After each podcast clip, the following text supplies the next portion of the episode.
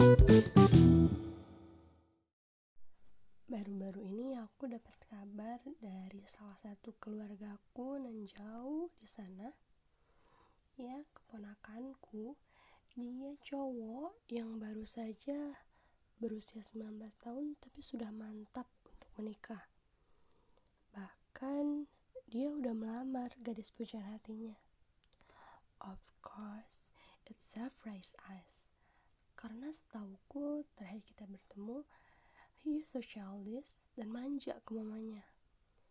Tapi sekarang, wow, aku kaget sekaligus kagum ke dia. Karena bagiku, menikah bukan perkara mudah.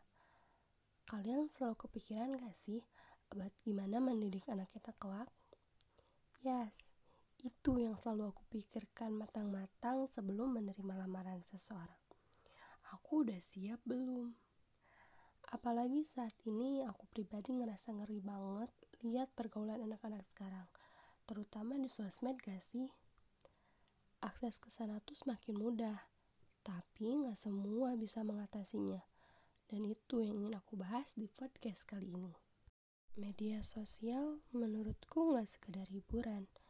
Di sana kita bisa cari atau bahkan berbagi informasi terkini dan pengetahuan yang gak kita dapat di sekolah.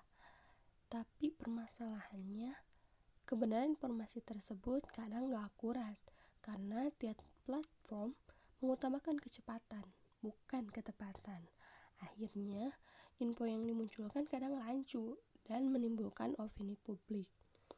Menurutku ini berbahaya banget karena sebagian besar pengguna media sosial itu remaja dan bagi mereka Media sosial adalah tempat untuk aktualisasi diri. Mereka dengan pengalaman dan kemampuan literasi digital yang minim cenderung menampilkan sikap yang kurang baik. Dari sumber yang aku baca, yaitu pengaruh literasi digital terhadap psikologis anak dan remaja yang ditulis oleh Nani Pratiwi dan Nola Pritanopa, kemampuan literasi digital yang buruk dapat berdampak negatif pada psikologis anak di mana anak cenderung menghina orang lain, menimbulkan sikap iri, mengakibatkan depresi, terbawa arus suasana hati terhadap komentar negatif, serta terbiasa berbicara kasar. Wah, ngeri banget. Tapi aku juga kayak sering ngalamin hal itu ya. Ketika aku scroll media sosial dan nemu sesuatu yang menurutku menarik, tapi pas aku buka komentar dan ternyata komentar itu kebanyakan negatif yang awalnya aku memberikan respon positif setelah lihat komentar-komentar negatif itu aku jadi keikut berpikir negatif juga. Kalian juga pernah ngerasain kayak gitu gak sih? tapi aku pribadi baru bermain sosial media itu waktu aku udah SMA mungkin ya.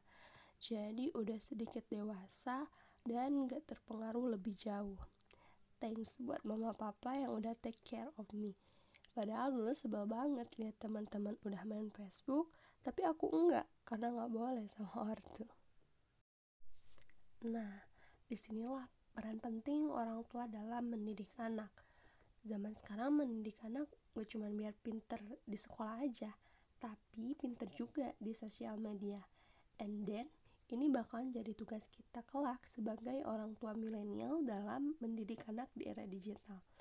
Ada beberapa tips pola asuh yang bisa kita gunakan menurut Nur Ika Patmawati dalam artikelnya yang berjudul Literasi Digital, Mendidik Anak di Era Digital bagi Orang Tua Milenial. Menurut Nur Ika ini, dalam mendidik anak di tengah era digital ini nggak boleh dengan paksaan, tapi harus dengan bujukan gak boleh mengekang, tapi kasih kebebasan dengan suatu kontrol. Orang tua gak hanya memberikan media digital yang canggih, tapi harus tahu juga apa fungsinya, tujuannya, agar orang tua bisa mengarahkan penggunaannya ke arah yang positif.